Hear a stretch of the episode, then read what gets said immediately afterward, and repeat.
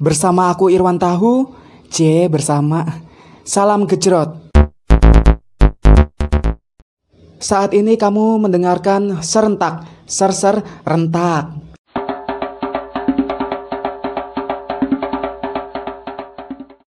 Sedang review nama kontak. Eh, barusan gimana openingnya? Layak nggak ya ini konten nangkring di Spotify? Kira-kira layak nggak ya?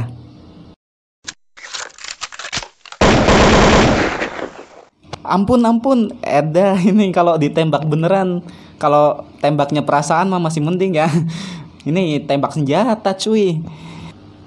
Berabe entar. Jadi gini sih teman-teman. Makasih ya buat kamu yang udah mau dengerin sampai sini sebelumnya tanpa skip. Eh ya, hebat-hebat. Aku bakalan nyoba buat review nama kontak yang ada di HP ku. Cila udah kayak barang aja ya di review.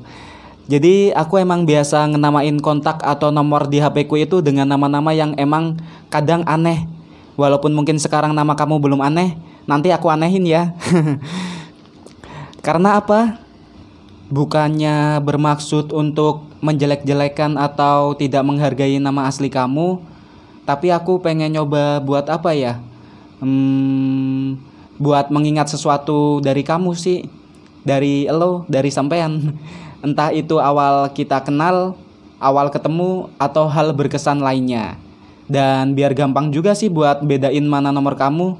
Soalnya nggak sedikit orang yang punya nama panggilan sama.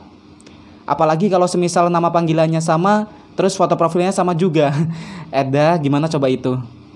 Tapi asli, aku ngerasa bersyukur banget bisa mengenal orang-orang luar biasa seperti ko kamu panjenengan lo sampean Riko awakmu pian gata eh, apalagi nih bahasa daerahnya atau bahasa gaulnya kata kamu pokoknya kalian semua jos tenan oh ya aku juga nggak hanya sekedar share nama kontak aja ya tetapi juga share beberapa hal baik atau menarik dari si orang yang punya nomor tersebut.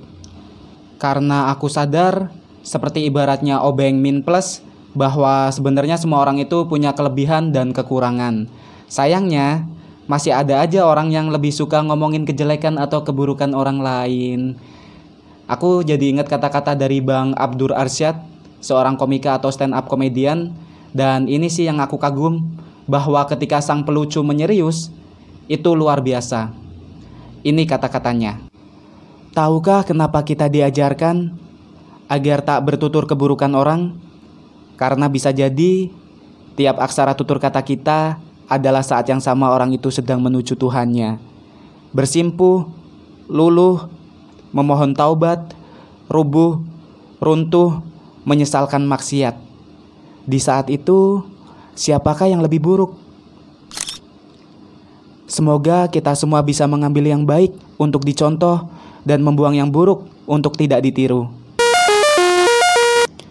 Sebagai tambahan informasi, Nama kontak yang aku share nanti adalah kontak yang sudah mengizinkan aku untuk share nama kontaknya. Ingat, nama kontak ya, bukan nomor HP, apalagi hati. Dan apabila ada perubahan nama kontak setelahnya, itu nggak perlu nyembelih kambing dulu ya.